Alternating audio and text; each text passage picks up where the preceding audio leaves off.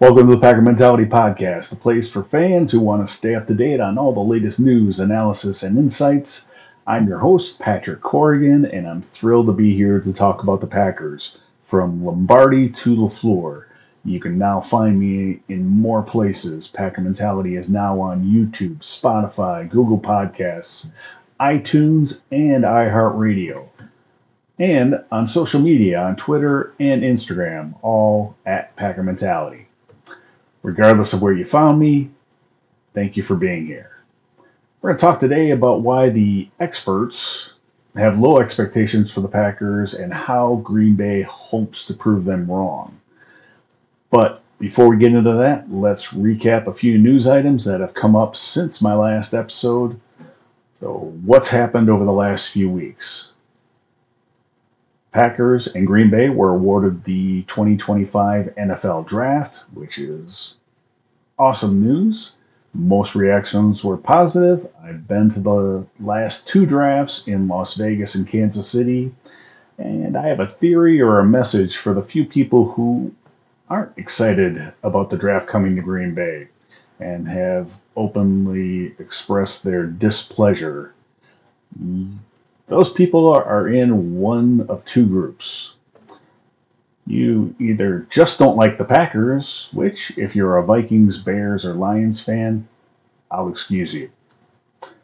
Or you're not a true football fan. You might be a member of, a me- of the media, but you are not really a true football fan. Other news, Packers had rookie and voluntary camps. Turnout was excellent. Uh, I believe the numbers were eighty-three of the ninety players on the active roster did turn out in some form for those voluntary workouts. For the mandatory mini camps, I believe only one or two players weren't there and they were excused for whatever reason. There were no real signings over the last few weeks, so let's get into it. Number one on the list of things that the Packers are going to have to overcome this season is the obvious one. Aaron Rodgers is now in New York, and Jordan Love will be taking over as the starter.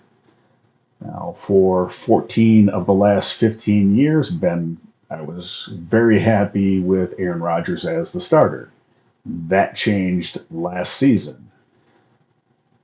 And if you've seen any or read any of the interviews with Aaron Rodgers over the last few weeks, you can see from his mindset that he was not committed to the Packers. Uh, he was unhappy and definitely was resentful towards Brian Gutekunst.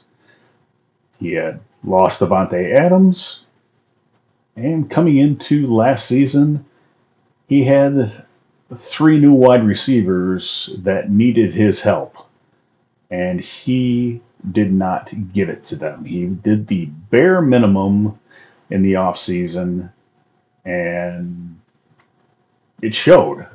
And honestly, yeah, I I'm in the camp that kind of wishes if we could go back in time, we'd have traded him a year ago. But it is what it is. So Jordan Love is taking over, and he is doing what you want to see. He has been at all the optional and all the mandatory camps. He is showing great progress, and he sh- has shown progress over the last couple of years as the backup, and players, his teammates, and coaches have noticed that he has made great improvements, and coming into the season has made a big leap forward. Obviously, we're going to need to see it on the field, but he's doing everything he needs to do to be successful. I also like that, along with the Packers camps and workouts, he is also getting together on his own time uh, and working out and throwing to uh, Aaron Jones, Romeo Dobbs, and a few other players uh, on his own. Like to see that.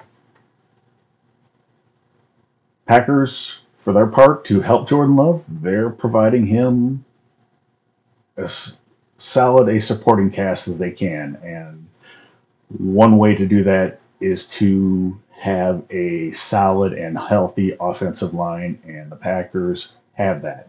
It was one of the better offensive lines last season, uh, despite missing David Bakhtiari for a little bit, and both he and Elton Jenkins were coming off of injuries. Elton Jenkins was obviously a little bit rusty coming back, but by the end of the season, second half of the season, he looked more like himself, and this offensive line should be one of the top offensive lines in the league. Jordan Love will also have, lining up next to him in the backfield, two solid and probably the best one two punch in the N F L at running back. Aaron Jones, A J. Dillon, these guys, they're veterans. Uh, they're great running the ball. They're great catching the ball. That's what you want next to a young quarterback. So you've got solid offensive line. You've got good and veteran running backs helping him out. And he's going to have a lot of speed at wide receiver and tight end. And we'll talk about this in a, in a minute. But if you can give him time and the guys out there running routes have freaky athletic ability and speed, good things can happen. Packers also have the best field flipper uh, in the game. Keyshawn Nixon, any punt return, any kickoff return, at any time, he can break off a big one, put the Packers in great field position, and take the pressure off of the offense. And last but not least, Matt LaFleur. This offensive scheme, we've seen it in San Francisco, same, basically the same offensive scheme. Backup quarterback won a bunch of games and took them deep into the playoffs. Jordan Love is not Mister Irrelevant. He's a first-round pick. With a good play caller like Matt LaFleur, he should be all right. Number two on the list of possible o- obstacles for this team. A lack of experience at wide receiver and tight end. Well, last season, we had more experience at wide receiver and tight end. Didn't really equate to success on the offense.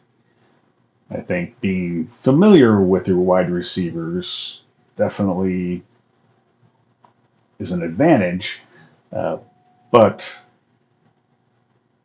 with this group, as I mentioned, they are all faster than probably the fastest group of wide receivers and tight ends this team's had in a long, long time.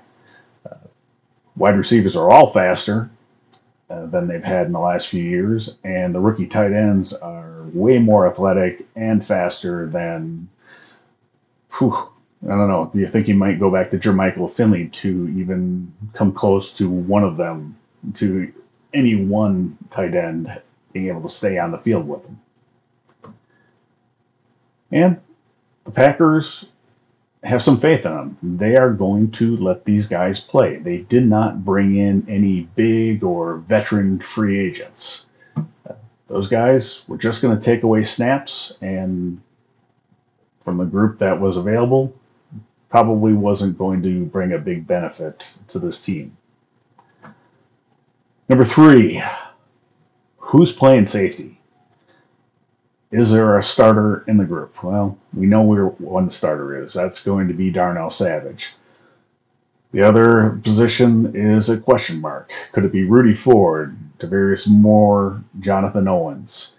Uh, all those guys have starting experience, and we'll see what happens.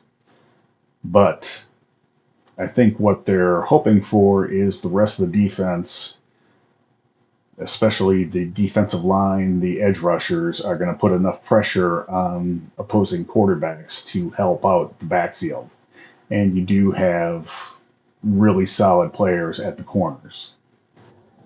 Number four, lack of experience at defensive line. Packers did lose two players who took a lot of snaps last season, but I don't think as far as productivity, it's a big loss. They will be replaced by a first-round pick in Devontae Wyatt and T J Slayton. Packers also drafted a few players to come in and develop and probably will also take a lot of snaps, starting with first-round draft pick Lucas Van Ness. He's an edge player, but he can also slide down inside. He did it at Iowa. He is big enough, he is strong enough, and he's got some crazy athletic ability to be a problem inside. They also drafted Colby Wooden, who can play inside and outside, and also Carl Brooks, who has the body of a defensive lineman, but is, has crazy pass rushing ability. Uh, he has all the tools, all the arsenal, all the moves to rush from the outside or play inside. So very exciting to see how he develops along with Colby Wooden and Lucas Van Ness, but Packers have enough talent and enough bodies inside to make up for losing two veterans. Number five, Joe Berry. I think this is the season for Joe Berry to show what he can do. He has eight first-round picks that he can put on the field all at the same time.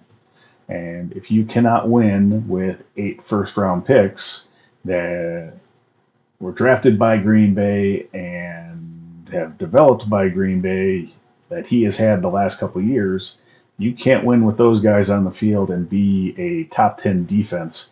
Probably will need to move on from Joe Berry. But he's going to have those guys on the field.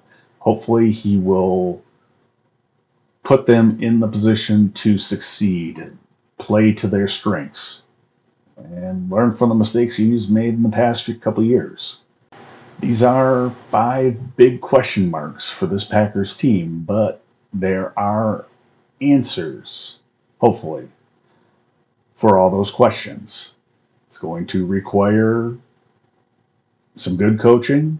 Uh, guys are going to have to step up. These rookies, at least a few of them, are going to have to play and have to not be terrible. They can be okay in a lot of cases. That should be enough.